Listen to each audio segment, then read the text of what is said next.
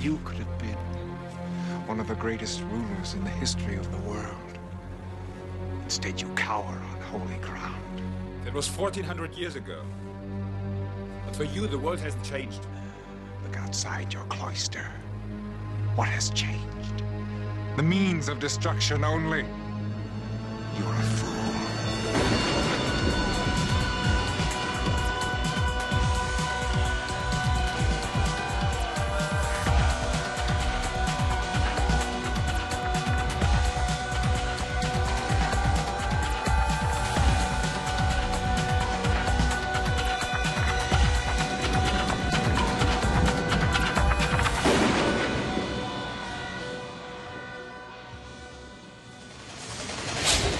Welcome to Highlander Rewatch, the podcast where we rewatch each and every episode of Highlander the series and talk about it in detail. Uh, we're at the halfway point now in the series, and um, I guess we're just going to do a little recap of our favorite episodes. I'm one of your hosts, I'm Keith. Uh, my favorite episode of the first 12, I would have to say, is The Road Not Taken. I think that was maybe at this point the most quintessential Highlander episode for me. It had a good kind of mortal plot, an immortal plot. The the flashbacks really informed what was going on on the screen. Um, I thought it all, it all kind of worked together pretty well. And to my right, I'm Kyle. I'm another one of your hosts. I have to say, actually, my favorite episode will actually be the one we discussed today, uh, Band of Brothers. But up to this point, I would have to give it also to The Road Not Taken. It's really outstanding. It introduces some extra kind of fantasy elements with the the potion. It kind of explores territory that other episodes don't. The Su- is it Sunteko is the guest star Yeah. in that. He's Yeah. fantastic. Great sword fighting.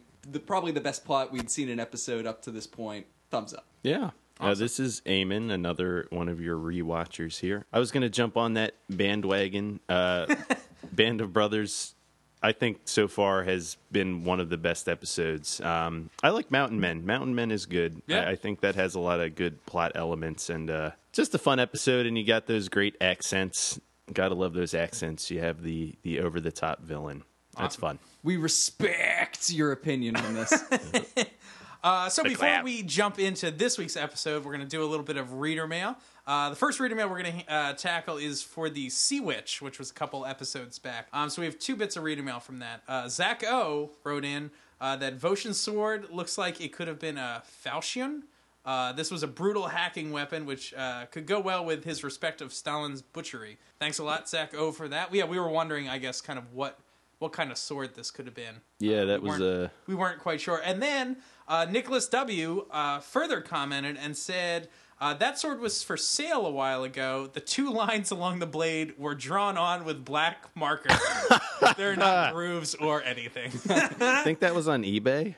Probably. I wonder or how maybe, much it maybe they was. did some sort of like fan auction thing. If you bought that sword, send us an email, please. Oh That's, yeah. that's pretty amazing. Also, if you didn't know that and you got it, I imagine you'd be pissed when you saw it. Like, That's disappointment. yeah, what That's the fuck disappointment. Is that Sharpie? How do you ship a sword to somebody? What is that in a big box? I don't know. Oh, Keith, you received a sword in the mail once. How did you receive it? Uh, I came in a uh, well. I got the uh, the one of the official Highlander replica swords. Uh, it came in a big like mailing tube. It was Oh, a big, tube. Like red- a poster? Yeah, like a poster would come Oh. in. Did it had, come with the bubble wrap. poster? No, it sadly didn't. Oh. And- but I forget what it did come with. I, I got a bunch of stuff. That was a big haul. I think I got Highlander coasters. Nice. Uh, I don't know. Yeah, we haven't talked about Highlander merchandise too much. I, I had a few things. I had coasters. I had the Highlander jacket, Sweet denim jacket. the sweet denim jacket. Uh, Wait, really? Oh yeah, we can all wear it. Well, it's- We can all wear it at once. yep. Keith has slimmed down in recent years. Yeah, I don't, I'm trying to think if I had uh, any other like Highlander merch. I'm Oh, sure I did. Back when you had long hair, you had the hair ties. I had all the hair ties. I had oh, I had like lapel, like a pin, some pins, but I think they sent that for free. Dave like, If you lapel. bought so much stuff, they were like, "Here's a free like tie tack thing." Nice. It was like the hundredth episode commemorative pin, and one might have been for one like the Highlander conventions too. Cool. I didn't have a ton of Highlander stuff, but we're definitely going to ta- talk about Highlander merchandise and fandom in an upcoming episode. Uh, oh, and actually, if anyone has an old Highlander catalog out there, uh, please let us know, and we'd love like if you could mail it to us or take like really good pictures of it. Like Yeah. we want to go through all of it Yep. and talk about like the like it's a pretty extensive amount of merchandising for the show, and it's pretty great stuff. I remember seeing commercials for the catalog. Yeah, Like it wasn't even for merchandise; it was just a commercial for a catalog where you can buy shit. yeah. It was an advertisement for an advertisement. That's right. Yeah. Well, that's like I don't know. In the olden days, the olden days of the early '90s. I Yeah. mean, like fandom is very different now, like with the internet. Like, This is true. but uh, yeah, we'll, we'll get into that more with uh, in a very very special fan specific episode, I guess. But let's hop into this week's episode. This is episode number thirteen, Band of Brothers. It originally aired February thirteenth, nineteen ninety three. Um, the director of this was Rene Manzor. He's a French director. Uh, this is the only Highlander episode he did, but he also did one of Highlander the Raven, which was the short lived spin off Highlander show uh, that we'll get to down the road. Um, but also, he was an uncredited writer on Highlander 3, which I thought Ooh. was interesting. the sexiest movie of 1995. Yes, that's what it says on the box. Are you kidding me? What is it? Just called Highlander Three? Uh, f- we'll talk about that more when we get to it. It has like four titles. Wow. Depending on like where you are in the world. But yeah, we'll just call it Highlander 3. There you go. for shorthand. Um, also, I guess it should be worth noting, like we're not going to not know who a lot of these people are in the th- this batch of episodes is all produced in France, so it's like a whole different production company. So it's like French writers, French Right. directors.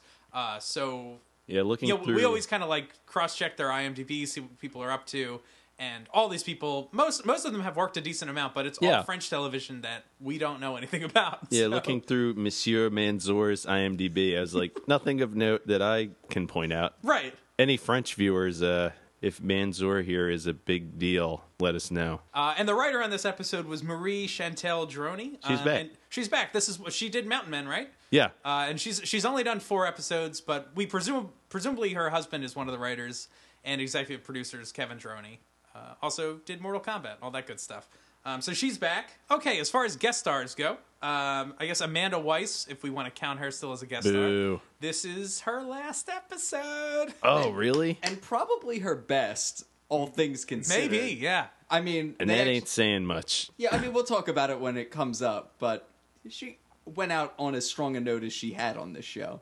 Sure. Good riddance. This episode also guest stars James Horn as Grayson. Um, he's been a lot of characters in like multiple Star Trek series, uh, but he was also Lieutenant Barnaby in Star Trek: The Next Generation, uh, and he was in that Borg episode where he goes down to the Borg planet and saves Data. If anyone Oh. remembers that, that one's kind of a famous episode. He was on Zorro. Uh, Oh, he was in Zorro too. Yeah. nice. And uh, he voiced Scar in the Kingdom Hearts video games. Oh boy. But he's done, he's done a lot of work. Uh, he's like what I, I, I've written down here, 158. Oh, 158. Yeah. I wrote 157, so he must have just done something. Yeah, he just did something. Yeah. He's in a lot of video games, so. Also, Werner Stoker is in this episode. He is a new character. Darius is, I think, one of the most beloved characters from season one. We'll get to see more of him later. And uh, let's get into the IMDb episode descri- description. An immortal from long ago is trying to kill disciples of another immortal who turned peaceful, and Duncan must stop him.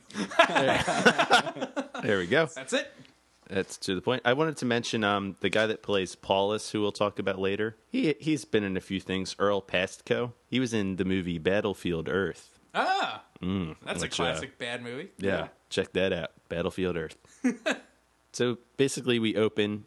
We're in Paris. Do we know we're in Paris? we do. It, it opens on a big shot of like the Arc de Triomphe. There you go. And then it's like, okay, you are not in Seacouver anymore. yeah, and some guy's just like kind of sneaking around like he's being chased or something Right. and there's this wacky horrible music that's being played that isn't tense at all Yeah, It didn't really match. Yeah. So he is running towards a church, basically. Right. And a monk is there. And I noticed the, the monk just says, go back. Yeah.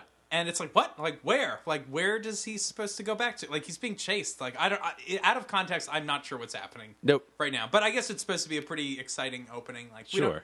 i mean i, I don't mind uh, episode openings that are like a little ambiguous because it's like ooh what's this like Yeah. who's that uh, you get to learn a little bit but then we're introduced to the villain of the episode grayson Right. who stabs this guy Yep. Yeah, takes him downtown. Well, does he like throw the knife into his back? It seems like he throws the knife into his back. Yeah, that's right. because Yeah. he's already he's already like in the church, right? He's like Right. on the holy ground already. Yeah. and he like throws it in after him, which made me wonder again about immortals doing violence to mortals on holy ground. Oh yeah, I guess It almost that's- seems like he's trying to cheat by like with this knife throw maneuver. It's like ah, Yeah. I wasn't actually on it, right. so I think we s- we're still supposed to assume that that doesn't fly. Yeah, probably not.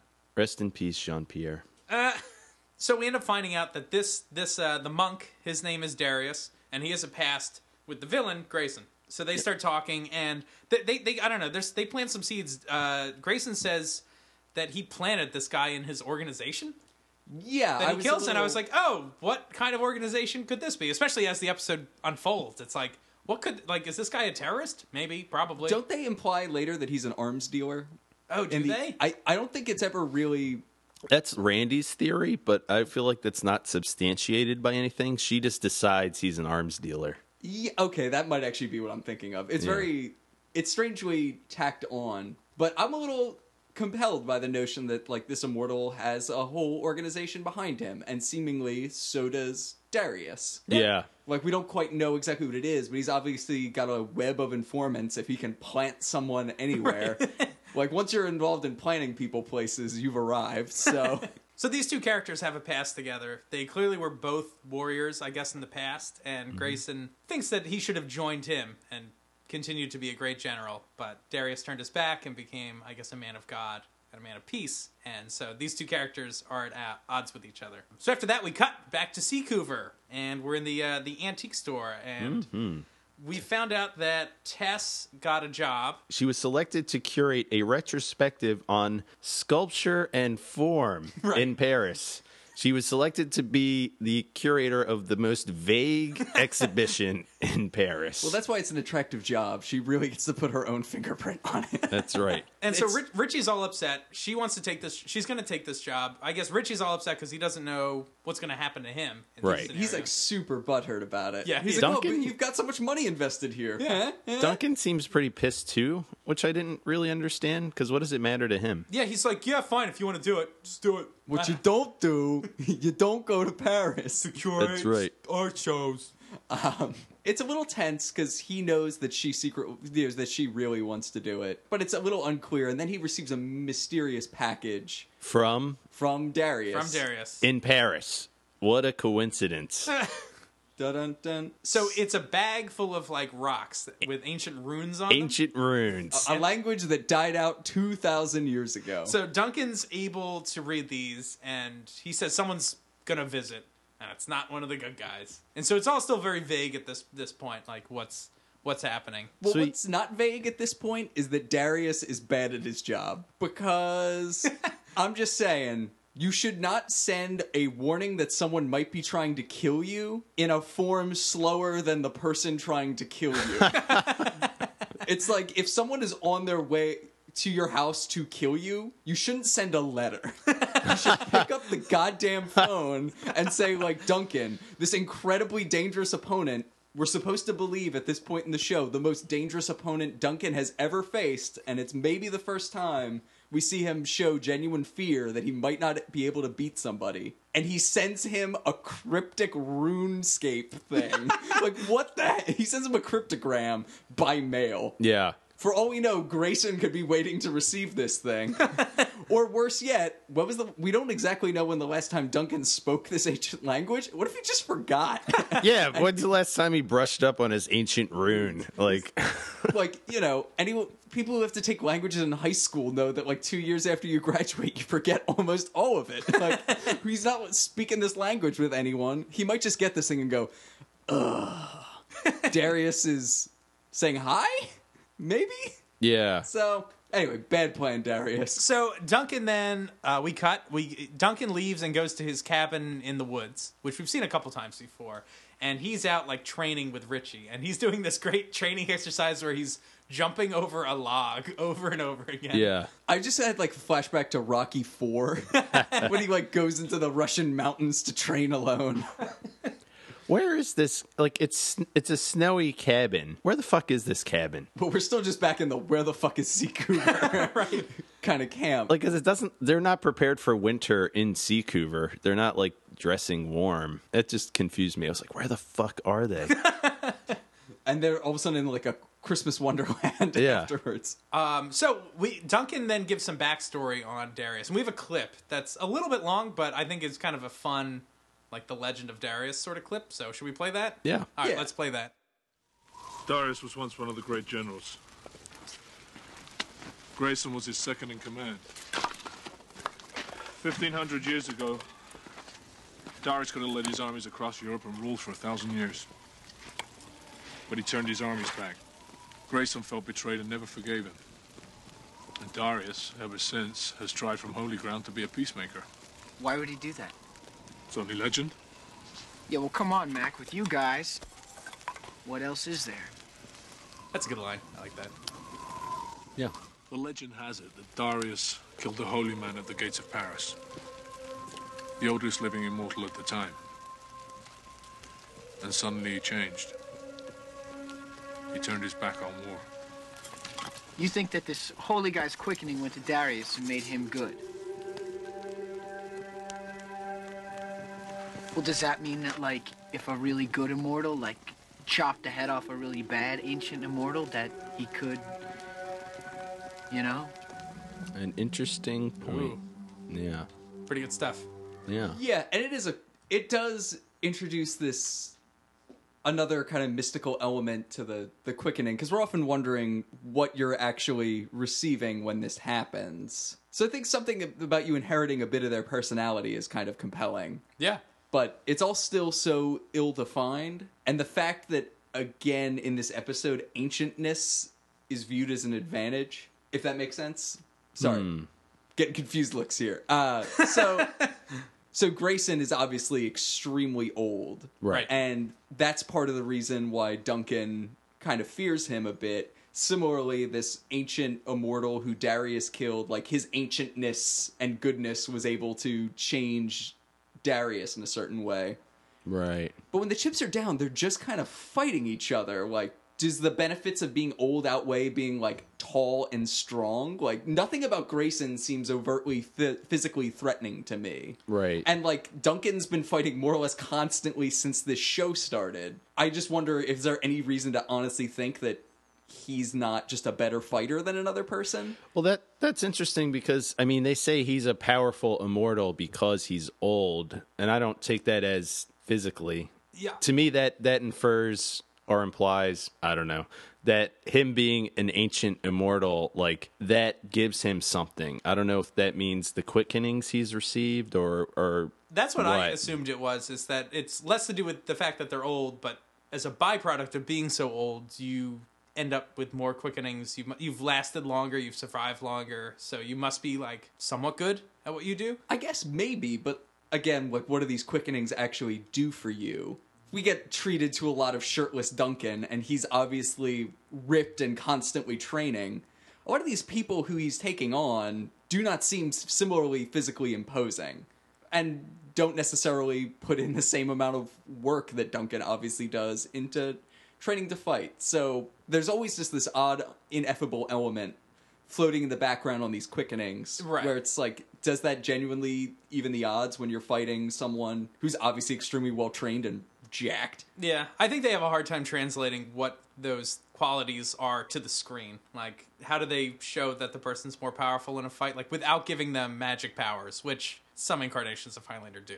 Uh, yeah. I was gonna say, do do immortals ever have other abilities aside from sensing each other and healing and having to fight with in swords? some of the movies, they get into some like mystical power sort of stuff, um, which I'm not a big fan of personally. Uh, I can see why they do it, but I don't know. We'll get into that later. But but i guess it's cool that there's some note some idea that this fight is about more than just actual fighting ability and physical strength Yeah. because it's not just that oh you're the you're the tallest immortal who ever lived you win the game And also, I think this idea of like a light quickening is super cool. Like, Oh, yeah. that he was changed by someone else's goodness. Uh, Yeah, that's like a quickening influencing your character. Yeah. That's interesting. I mean, Duncan kills bad guys all the time, bad guy immortals. Is he being influenced by these evil, evil quickenings? maybe. And well, I think, and that's also the implication here is the worry is that well, if you go up against Grayson, like he's almost the opposite of Darius. In Right. This episode is that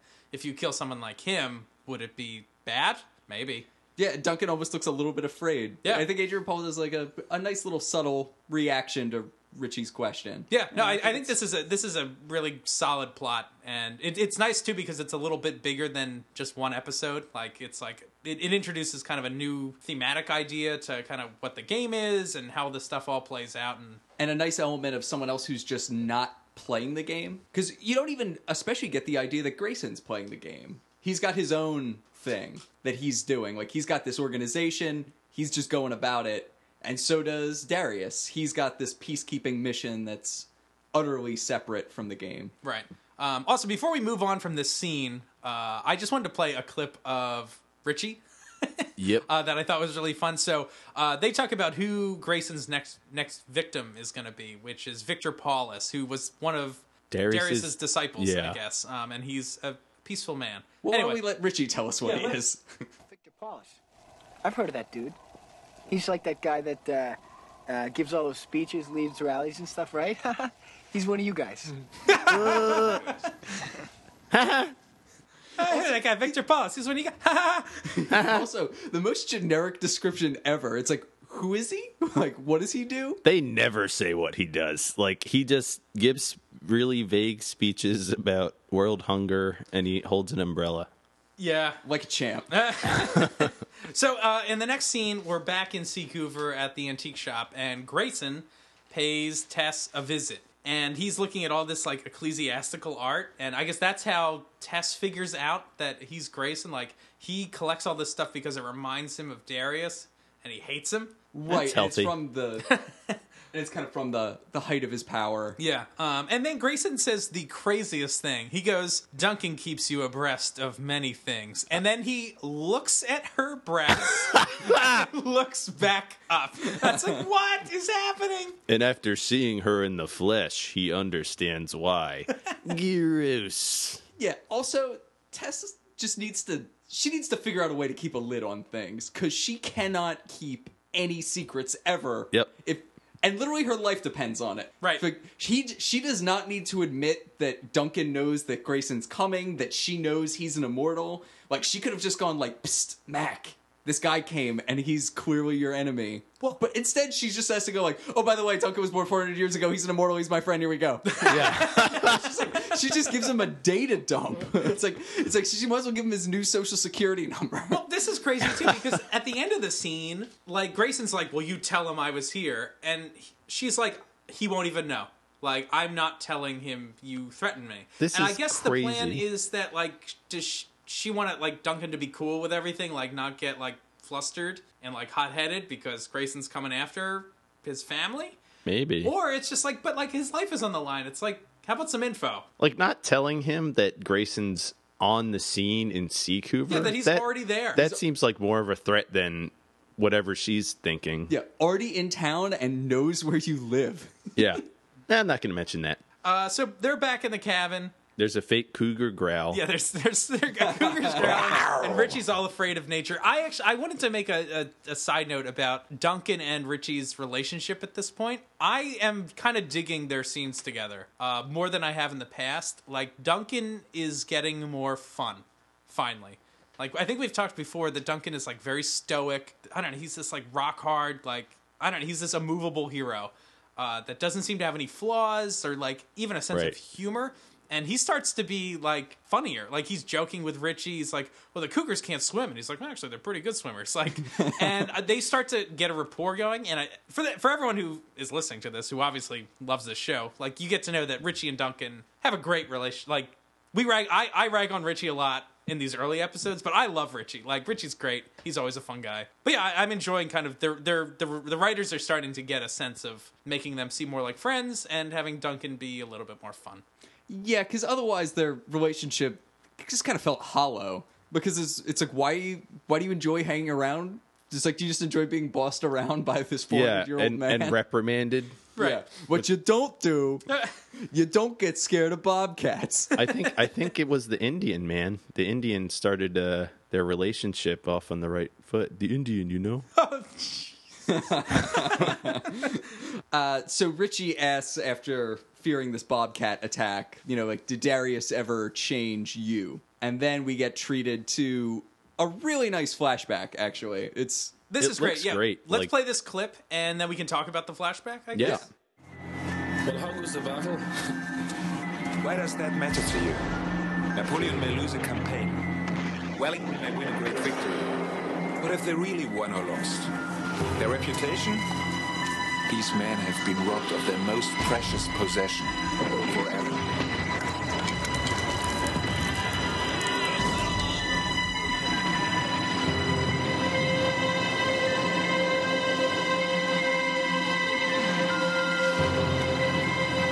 I shouldn't be taking part in this tragedy. I was raised a warrior. I choose battles I believe to be just. Oh, I'm sure. You're quite loyal to your convictions and compatriots. But I wonder what these men think about that, about convictions and compatriotism now. We should note Duncan's looking around at all the dead bodies Yeah. from from the battle. So he is dressed in a British uniform from the Napoleonic Wars. This this is supposed to be Waterloo. It's supposed to be Waterloo. It's okay. it's it's supposed to be all that like because they, they do mention Is that the the watcher? Wellington Yeah. and Napoleon at some point in this flashback. Uh, although Waterloo took place in June, and it's snowing in this flashback, uh, but apparently, I don't I don't mind. I don't care. It looks awesome. Apparently, it snowed the night before. They like they had everything set, and then it just snowed, and they were like, well, okay. Ah. Wow. well, it matches with the scene at the cabin. That's like I, I love this flash. This is the best flashback we have seen in this show. It looks fantastic. yeah, I the think. costume design is awesome. There's all Yeah. these great props because you've got these destroyed cannons and all these other kind of doesn't- historical artifacts around. it doesn't look cheap. Like No, it looks. This looks good. yeah. And they're having an amazing sideburn contest. Darius and Duncan looking pretty righteous. Who won? Uh, Duncan. I think Duncan wins. yeah. I had a couple thoughts on this. Starting to a, ti- a better timeline starting to fall into place about where Duncan is at any given moment. So I'm also wondering how long he's actually been fighting in this war because like the Napoleonic Wars lasted a really long time. We're talking like if this is supposed to be like 1815, he could have been doing this since 1803 realistically. Right. So huge kind of chunk of time maybe he's been fighting in this this conflict. But the other thing I wanted to ask, like, he really cares that much about helping the English beat Napoleon? Like, that's his goal? He, he's thinks like he's pretty jazzed up about it. And like, not to be the defender of Napoleon in the group, but I don't know that you could say like, oh yeah, there's a clear moral imperative against fighting Napoleon. It's like, hey, let's help a bunch of kings fight this guy who's like kind of championing the French level Revolution a little bit. I don't know. It's not a clear cut thing. No. Um, yeah, I've always I, I've always wondered in these episodes like how does Duncan choose sides? Like we, we talked about that in the Sea Witch. Like he Right. was in the Russian military. Like for some reason, it's like how did that happen? All right, like Yeah, and it's not like there's a ton of love lost between the Scots and the English. So Right. like, why does he even care that much about fighting for them to begin with? Let think it's- alone in this conflict. I think it's just because they had some scenery and they had some props and they were like, let's make Yeah. this happen. Like how do we get these characters together? something I wonder about the Duncan flashbacks. If you actually like take all the dates and put them together, does it make sense? Can he actually go to all these different places like in the Like, concurrent physically. times? I've been starting to put together every episode we do. I've been keeping track of when and where he is, and so I think as we get some more of the pieces together, we'll, we should take a look and see like Yeah. how long he was in each place. But I, 'Cause- as far as I know, I think they did keep pretty good track of when and where he's Yeah. different places. Also, I think that might be the reason why they don't put those those title The cards dates, up and the yeah. dates, so they can keep it a little vague, Right. Uh, so they don't run into accidentally, you know. Him in the wrong place at the wrong time. Yeah. Also, then Darius tries to save a soldier with a some kind of potion Right. that he makes. and a cup Well, he of says ice. it's like ancient medicine that's been like forgotten. Yeah. Which really, I don't but He's old and wise; he can do it. yeah, that They- was pretty cool. They have a great discuss. I like I like the discussion they have about like loyalty and what's life worth. I don't know; it's pretty good. and it's also interesting because they're ostensibly locked in this game built around killing each other, Right. killing other immortals who seemingly have in abundance the thing that all these soldiers are losing because they never really have to fear death except for from each other. So that ends up being kind of compelling. It's also it's kind of unfair too when you think about it. Like immortals participating in mortal wars. Yep. It's like Wolverine going out and fighting people. Like he'll, they can just keep fighting forever and Right. ever. And it's just like, what's Duncan's kill death ratio in the Napoleonic Wars? Like, how many mortals has he realistically killed? Because also, you can do all kinds of crazy, reckless things. You don't have to worry about getting killed. Like, That's right. w- I guess we should assume that Duncan has probably killed hundreds of mortals by Yes. the time we meet him in the 20th century. But anyway, so we cut from here to hardcore banging. Yeah. Ugh, gross Bones down. transition. Yeah, it's pretty. It's pretty intense. Uh, Is this new for- footage or is it reused from the pilot? I checked because I had the same note. I was like, is this the same thing? It is actually different. Ah, very good. Yep. So, th- so they filmed that multiple times. Yeah, so they made uh, Alexander of Vanderhoot take her clothes off again and smash it with Duncan. yeah. So Grayson also drops off, like sends a message. He sends them a little toy soldier that's dressed just like Duncan was in the flashback, without a head. Right. I suppose that is threatening. And we- Um, and we have a training montage at this point as well. And another Duncan mumble fest, like when he was in the car, like he's just mumbling. Yeah, they, they got to figure out these voiceovers. Let's let's play this and talk about what he says. We're playing a lot of clips this episode. Is evil This the opposite of good? Hope doesn't conquer a superior adversary. So why do I hope to be Grayson? Why do I think that a good life will protect me from an evil one?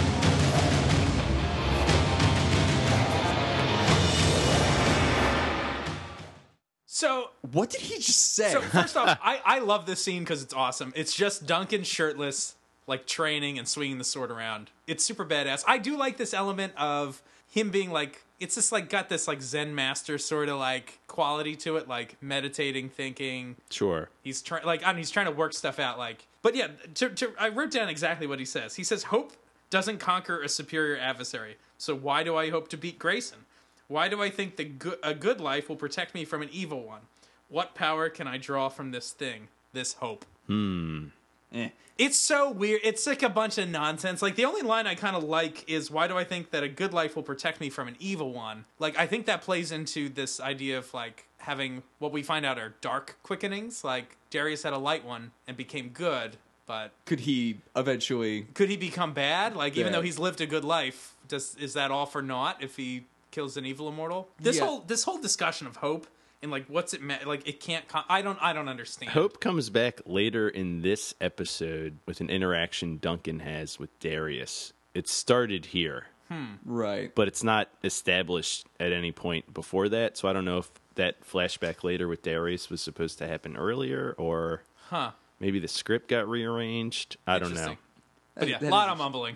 Yep. Yeah, it is kind of hard to understand. Though he does again. This is where we clearly get him saying that he thinks Grayson is a superior opponent. Yeah. Which we've never heard him say about anyone else he's taken on. Right. So this is I don't know. This is compelling. This is tension. You don't feel like he's walking into a fight that he's necessarily going to walk away from easily. So Duncan now has changed, kind of changed his mind. He now wants Tessa to go to Paris again. Double down, you know, doubling down that you get the impression that he doesn't think he's going to walk away from from this fight. Uh, so after Duncan's training montage, we are we cut to this scene. There's a helicopter landing. It turns out Victor Paulus, Darius's disciple, is on it.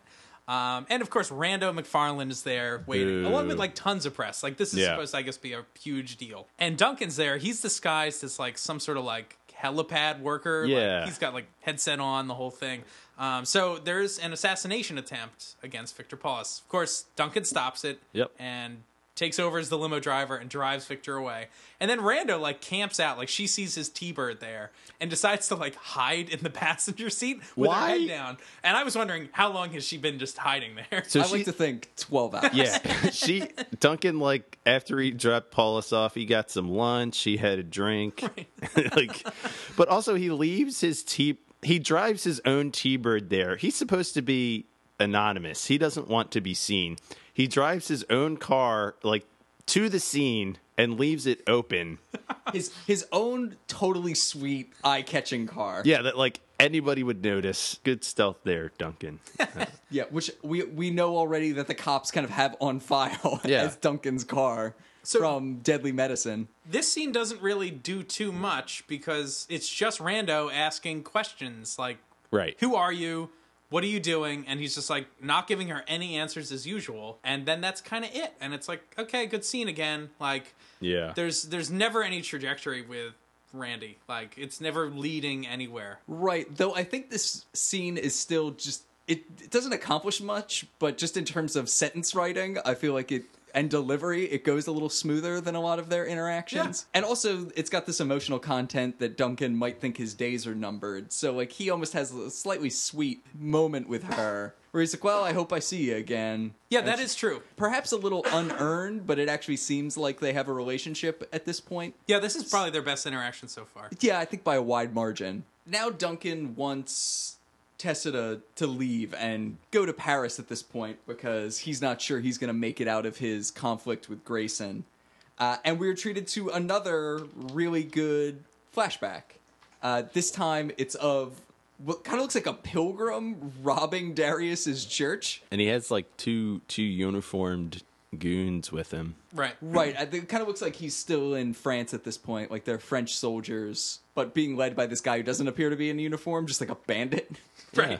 But they, Darius says, you know, we have no gold or anything like that. So the the evil pilgrim stabs him and walks out of the church, where he has the misfortune of bumping into Duncan.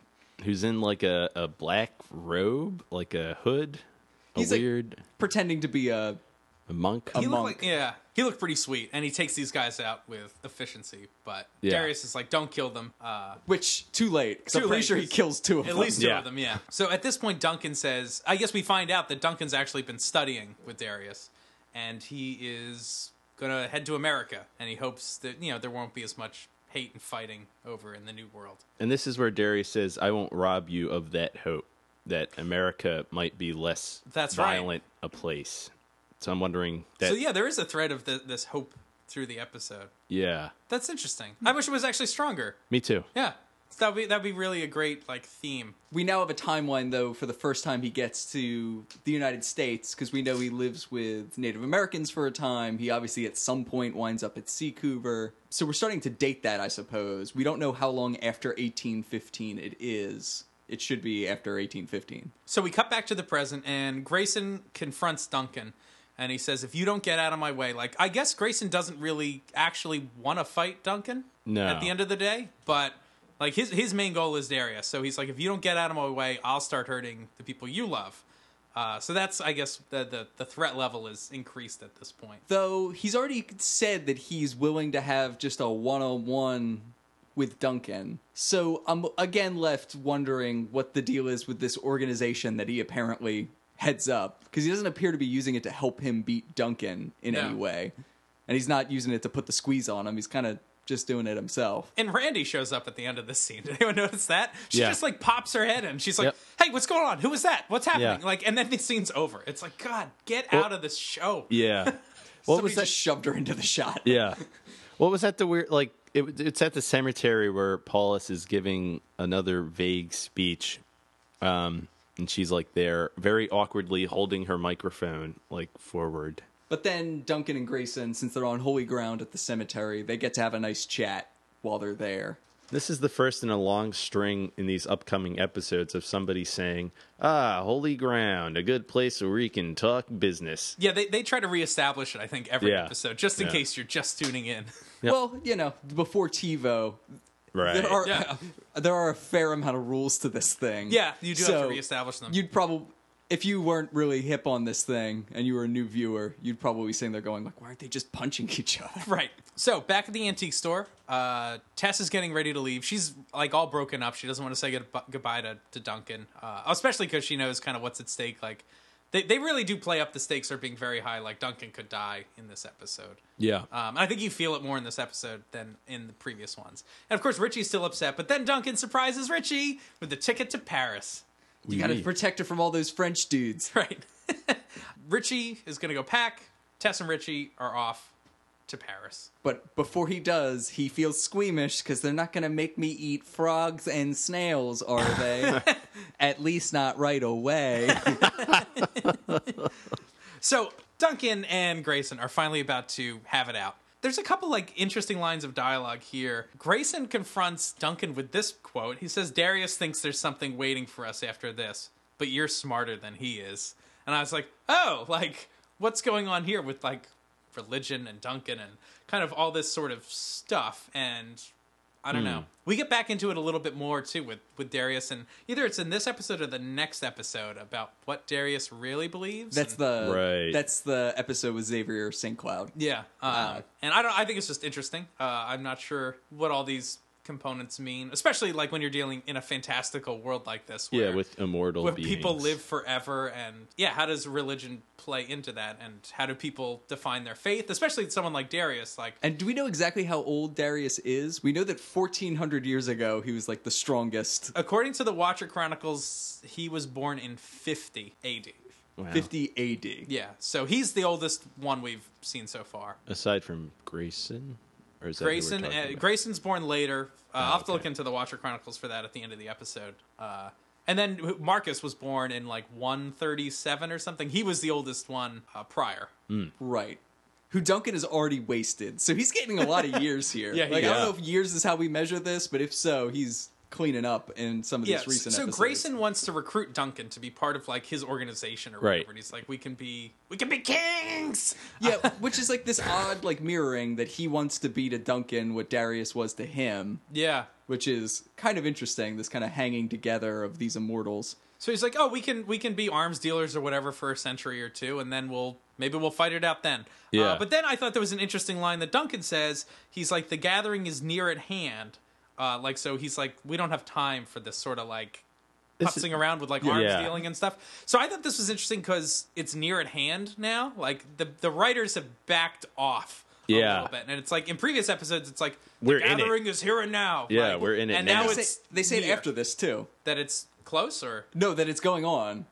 They say it after this episode too. They say like, I know it's the gathering, but Well, th th- but I think they they're very specific with their word choice. Like this is near at hand. Like it's Right. I don't know. I think they're trying to distance themselves a little bit from having the gathering be like right this second. I don't know. yeah. But Duncan's, I like Duncan's quip retort to that. He's like, you think any of us have a century left? that's Yeah. good. some people drive by and kind of ruin their their fun. They start kind of fighting. It's so dark though. I Yeah. don't understand why this scene is so dark. I don't think they even lit the scene. I think they're just using like the lights in the park. Yeah. like, like, It- it's very grainy. It's like it's not lit well. yeah. like a, they start fighting and then like a light goes by. I guess it's supposed to be a car, and somebody says, "Go back! What's that?" Some good ADR, Yeah. fun ADR. So they can't fight at this point. So the next scene is at the Sterling Hotel. Randy, of course, is there to cover this event because Victor Paulus is going to give a speech at this hotel. Like, I still don't understand exactly what he's Well, there for. here's what he's there for. He's there to twist some arms and win over a few stony hearts, according to Randy. So that's what he's doing there. as, as you do. Yeah. So Grayson is like paid off some security people to murder Victor, uh, but somehow Duncan is in on this, and he like tracks down Victor, who's in the basement, and then there's a big karate fight, uh, With which is its great. Evil karate laundry men. Well, they're I mean, at least they're they're actually Grayson's goons. They're not just randos who happen to know karate, Yeah. right? But this whole sequence is pretty fun. Yeah, I I like think. it. It's cool. And Duncan really kind of wrecks these dudes. Yeah. And they're willing to have like the the scenery kind of explodes at certain points, like with steam and all that. And there's some fun quips back and forth. Like Victor's like, "Well, why why are you helping me?" And he's like, "I'm a friend of Darius." And he's like, "Darius didn't teach you that." And he's like, "Yeah."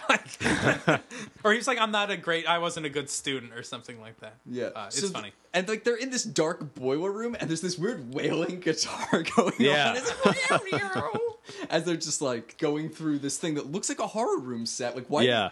I, I'm saying Victor, like you got to play some heads up baseball here. Like Yeah. why are they reading you through this like creepy boiler room?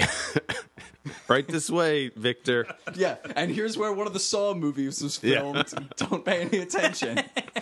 I just want to say after the fight, like the real security guards come up and they point guns at Victor and Duncan and say, Right. Freeze! You okay? I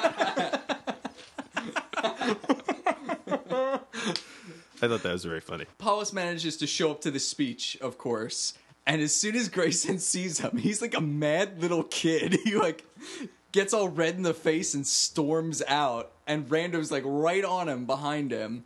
Because of course he draws a little a ton of attention to himself. Yeah. Like, this speech is like in a living room. It's Yeah. so tiny. So like he's making a huge scene by storming out. Also, why is Grayson there? Yeah, why show Like, up at all? Why? Gloat. Yeah, I guess. I guess so. Yeah, I, guess I'm just being kind of arrogant into that. about he's it, like yeah. he wants to be there when like he But if like he's so- getting a lot of personal satisfaction out of That's true. That Like is messing with Darius, like If- he wants to be there for if this. something goes wrong, I mean, I guess he's like arrogant. But like, if something goes wrong, who hired you to kill Victor Paulus? Oh, that guy sitting right there. Like, I don't know. That's fair. Uh, two things I wanted to say about this. Uh, did anyone notice the speech he was giving? Because in the background, you hear him giving the speech. It's the same one at the, same cemetery. Speech yeah, it's the one in the cemetery. So Yeah. they didn't even like spend the time to write like Two anything speeches. new. Like Well, it's like campaign stops. You I know? guess so. He gives the same speech in like 40 little towns in Iowa. Randy's there and she like follows uh, Grayson out and like questions him, and then the scene is over. I just wanted to say that's it. That's the goodbye, Randy. That's the last we ever see of her. Like they don't like she's cut out. She of the doesn't show. get a goodbye She doesn't or really get anything? like a send off in the show. Like Duncan never says like I'm moving to Paris or anything like that. Like goodbye. Like there's no send off for this character. Like she just questions Grayson. The scene's over, and like here's your check. See ya, Rando. Like you're done. Goodbye forever. Yep. I wish I could say it's been great. That's good. We should have a little a moment. We should have a. Uh, we should put. A, we should make a collage. A, uh, Oh God, We should pour, pour one out for Randy. who's gonna look up everybody's medical records now? this is true. anyone. Apparently, anyone ever Yeah. with a computer can do it. Well, that cameraman Bob was his name. Bob, Yeah, I think so. it was. But we can at least guarantee the plots will move along swifter now because Yeah. she won't be there to get in the way. yeah. And to recite weird news copy while pacing to and fro. So, we- so we end up now in another great location. In Yeah. some kind of sulfur processing yeah, plant or, like, yeah. silo. The scene is really cool. They don't quite awesome. establish how or why they end up there. I but have a it's- note on that. It's very strange. Like we go from the fight in the park, cut to hotel where Right. there's a speech, cut to nighttime in sulfur mines, and it's like okay, like Yep. it- there- there's no setup for any of those scenes. Nope. It just jumps, and it's like okay, I guess you just buy along with it. Well, they're not texting each other at this point. No cell phones. Yeah. Also, I just Meet me want to at the maybe at the sulfur mines. Yeah. Frowny face. I wanted to point out um, Grayson in this scene is wearing a white turtleneck, which has been Duncan's go-to like turtleneck. He wears white turtlenecks a You're right. lot. So it's like, what's up, Grayson? You, you stealing Duncan's uh, Duncan's fashion sense here? So is he really? Are they? Are, are both Grayson and Duncan really arrogant? Because all I'm saying is a white turtleneck might be the worst thing to wear to a sword fight. Yeah, yeah. Like, At least one that you might have to walk away from. And You're after sleek, Labor man. Day, yeah, covered in your or somebody else's blood. Yep. Wear something dark, man. also in the fucking sulfur factory, like where you're Yeah. gonna get dirty. Yeah, it's gonna be just yellow when he's done, regardless. So So this looks awesome. Like sulfur is like bright yellow, and it's at nighttime during like a thunderstorm too. Yeah. So like the, I don't know, the, everything kind of comes together really well. Like the lighting, the scenery. Yeah. Uh, this is a cool location to It have a is. fight. Grayson's sword is cool too. It it kind of looks like if you ever watched the Don Bluth animated movie Secret of Nim. It's like the one Oh, yeah, rat's the one rat sword. It's kind of has like a weird. How would you describe that? It's like wavy. Yeah, It's a they're, wavy they're actually called uh, sword or something like that. flambard swords. 'cause Oh. They look like a flame. oh yeah, Yeah, uh, That's awesome. So they they're mostly like decorative. I, I know we have some like sword expert people out there. As far as I know, they don't really cause any more damage. Hmm. But they're like they're decorative. Uh, I think it also like it's supposed to like make your opponent uneasy because when you hit swords together, like it feels different than a normal sword. Like the vibrations, like as you drag sword Oh. against sword, like it waves around a bunch. Does that make sense? I'm I'm trying to describe this. Hmm. No, I in get an it. Audio Yeah. medium. Uh, but just wagging your hand around. Exactly. Um, but yeah, Well, I like guess the it- sword against the other sword, it might like buckle against the grooves. Yeah, or like it, something, it or- bounces around yeah. Mm. on those grooves and it makes the other opponent uneasy. It's a fitting sword for Grayson. I think. yeah, it's awesome. yeah, And this is a cool fight scene. it is. I wish something had been well. A, I wish this wasn't the final fight because as you probably would guess, Duncan wins. I just wish there had been some kind of revelation because this is the first time you go into a fight legitimately kind of scared for Duncan, or Duncan's at least scared for himself.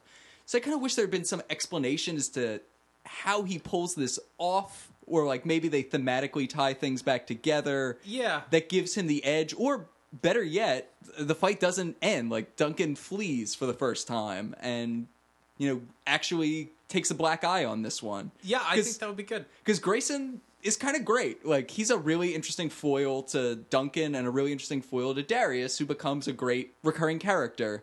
So this would have been of we've s- mentioned many times. It'd be cool if people hung around, but I think of all of them, this is the most Absolutely.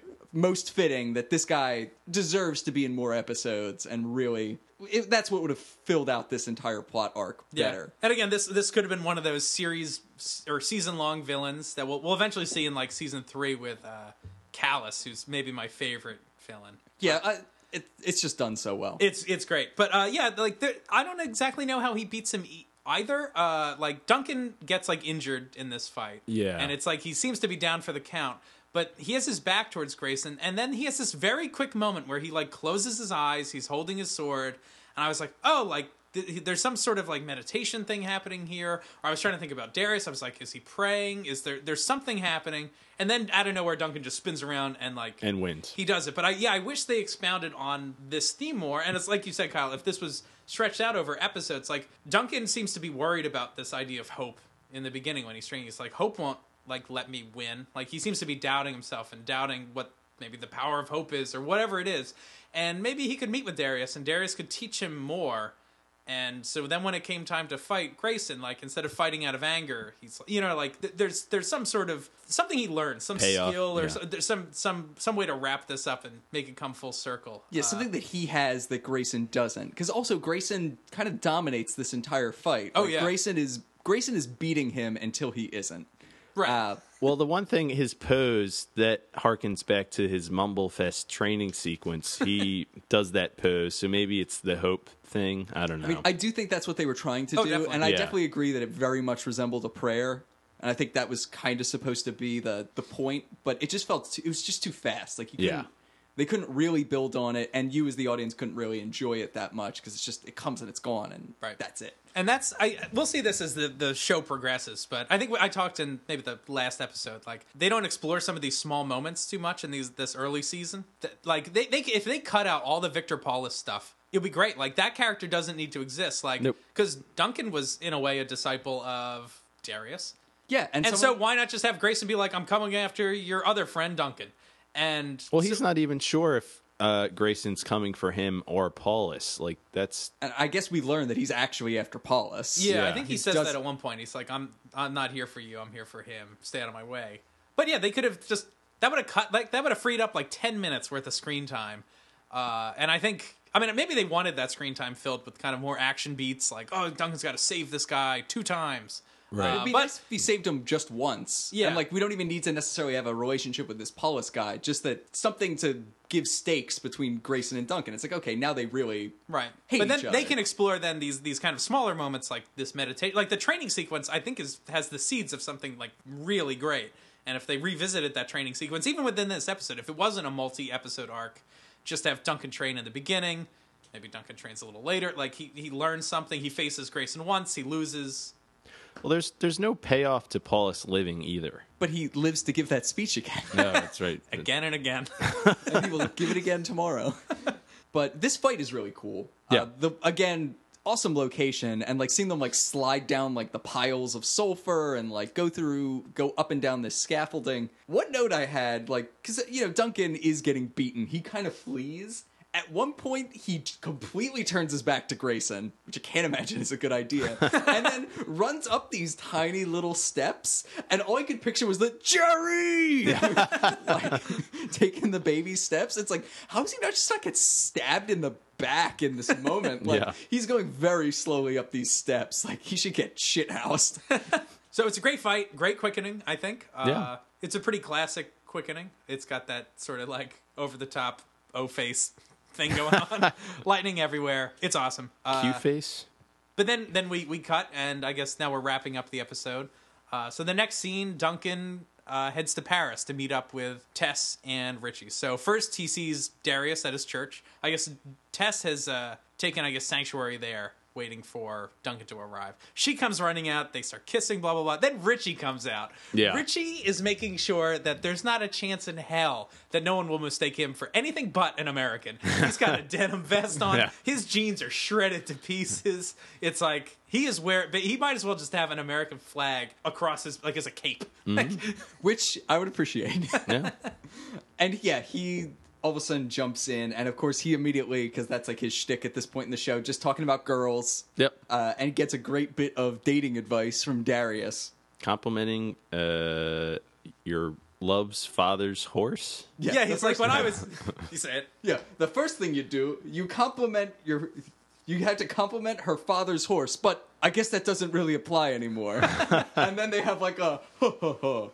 "I love bits of dialogue like that." In the show. Yeah. I actually really like when they they like call out like any sort of like outdated like mode of thought or what they used to do and how it doesn't. I don't know. I think it's really it's a fun way to use their immortality for a good laugh. I don't I would have appreciated if Richie tried it. Yeah.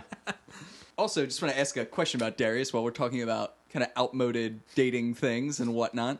So he's supposed to be like f- 1400 years ago or 1600 years ago, whatever it was, was when he was conquering Europe. Is he, who is he? Like, wasn't Europe already conquered by Rome at that point? This is before the fall of Rome, if it's 1400 years before 1992, right? So Rome is already conquered by a thing. Like, is he like a Roman general? Like, they always give the implication I that would he's like a assume- barbarian or something like that. All right, in Yeah. the Watcher Chronicles, it says he was born in 50 in a nomadic tent east of the Orals. Don't know what that is. I don't know Nope. either. Me neither. That's all the info we, I really get. I would guess like Roman army something. I don't know. I guess because it seems like it's already like mission accomplished. It's not like oh no, this guy might conquer Europe. It's like hey, Europe's already conquered. I guess this guy's involved. yeah. So that's, I don't quite know what that's about. Yeah. Uh, but it's a super cool plot line. He's great. I love Darius. Yeah, and his voice is utterly puzzling but very compelling. Yeah. Like I always make you think of like Tom Hardy playing Bane in that like you never quite know what his voice is gonna do. it's like where's he going with I this? forget. don't I, know. ca- I can't remember. I don't know if I should say that. Well, I just don't want to be wrong. But I, I he might be like Alsatian or something, which is like between like the French and German border. Oh, so makes that might l- lead to his like having a, a, a slightly different sort of accent. Uh, so anyway, Duncan and Tess go on a date. Uh, and Duncan, I guess, is totally cool with Tess taking this job. He's like, I'm just gonna hang out now He's going to be kept. and just bro out in Paris. yeah, on his sweet barge. yeah. So then he he mentions that he has a barge, and she's like, "You have a barge?" I Uh, have a barge. They say barge 50,000 times in the span of And a that's minute. like the end of the episode. He's like, I have a barge. Credits. That's the climax of the episode, right? I, I have a note here. Like, I, I find the ends of these episodes to be a little disappointing. Like, these little, like, essentially, like tags, they end up being like after the quickening. Like, I wish they would tie up thematically a little bit Yeah. more of the episode. Like, like after the the the conflict is resolved like everything just like gets resolved right away back to like zero like everything just gets like reset uh, like nothing happened. And you see that all the time in like I mean most movies like romantic com- like all sorts of things have this structure where Yeah. it's like once it's resolved it's like boom we're back to normal happy ending like it's a happily ever after sort of structure. Well, it's like a sitcom too, where Yeah. you know they get rich on the episode, then by the end of the episode, they have to lose all the money Right. and be back to normal. yeah, so everything goes back to normal. See, I wish they just kind of dealt a little bit, just even with a couple lines of like what happened and like, but th- they only use the ends of the episode just to set everything back to normal, which I think is a little disappointing. Because certainly in moments like this, like I would have appreciated maybe a chat between like Darius and Richie or and Mac, like all three of them together. Like, do you feel different now that you killed this? Oh, yeah. ancient Yeah. That would be evil great. man. Yeah, And actually, then, like- Richie would be great, the, a great person to bring that up because he was like, well, "Could that happen?" And like, he could maybe be a little scared of Duncan. Like, Yeah. "Hey, uh, things are cool, right? Like, It's still you, right? yeah, You're not having the the opposite experience that Darius had. So that would have been a interesting thing to you know keep an, an eye on throughout the episode or throughout Mm. Yeah. the season. But anyway, this is a great episode. fantastic. This is real good. yeah, yeah, I, I think this the is the best best so episode far. that we've seen Yeah. of all of them so far. Yeah, it's excellent. Darius is a really strong addition to the show. I think a he's just a strong character in a vacuum, but I think this show was really lacking an immortal compatriot, Yeah. some source of exposition that doesn't feel flimsy and doesn't constantly rely on Duncan knowing everything, because all of his mortal companions can add nothing to the game really to any plot line involving that because he's just got no source of information they have no reason to know or reason to even be relevant like they're only really bait and hostages and things like that. So having having an actual sounding board for things that are game related, I think is pretty critical to the Yeah. to what makes the show work. And that, that worked out well in the, the pilot episode too, The Gathering, because like Connor McLeod got to got to do kind of a lot of these things that I think Darius serves as, like to be kind of a moral center for Duncan to like back him up, and it works it works well. Yeah, and for them to have a relationship that's you know different than the kind of relationships he can have with mortals, because that's a theme that's played with a lot in this show is the relationship between mortals and immortals. So we actually finally get a contrasting point where we can see what that's like. Um, I was I had a, I had a question. We had talked about titles a lot in the uh, past couple episodes. See no evil, and uh, I forget what some of the other ones were. Um, what what do we think the title is about in this episode? Monks, I think Band this, of Brothers. I think this is about Darius's crew. I think is the idea. Okay, I, I was uh, kind of wondering who what- the wh- who the band is. Is it, 'Cause- uh, Duncan and Darius or Yeah, I think it's Duncan Darius, Vic- Victor Paulus, the guy who gets killed in the beginning, Jean Pierre. Jean Pierre. Uh, and it's like because that's part of the the whole strategy here is like they've come together to try to do something good ostensibly, and but it's also Darius's biggest weakness because this is what might draw him out or give Grayson a, a means to destroy him. So that's kind of interesting. Again, I would have liked to know more about whatever Grayson's org is because that would have might have also been an interesting contrast. It's like, oh, what's his band of brothers? Like, what's Yeah. his shadow organization? That's the that would've dark been cool. reflection of Darius. Grayson.org? Yeah. Awesome. Yeah, this was a really great episode. Thanks everybody for listening. Um, it sounds like I'm saying that our episode was a really great episode. Not this show's. this is a really great episode, everybody.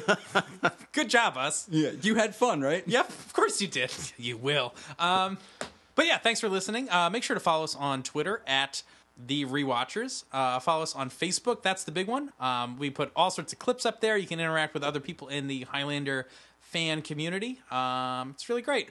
Um, also, make sure to follow us on like Instagram at Highlander Rewatched and write us emails if you have comments or thoughts on these shows. Uh, we'll read your comments on a later episode. So you can email us at HighlanderRewatched at gmail.com. And I think that about does it for this week's. Uh, next week's episode is For evil's sake. ooh, I've been one of your rewatchers, Keith. I'm Kyle. Amen. All right, bye. Bye bye. See you.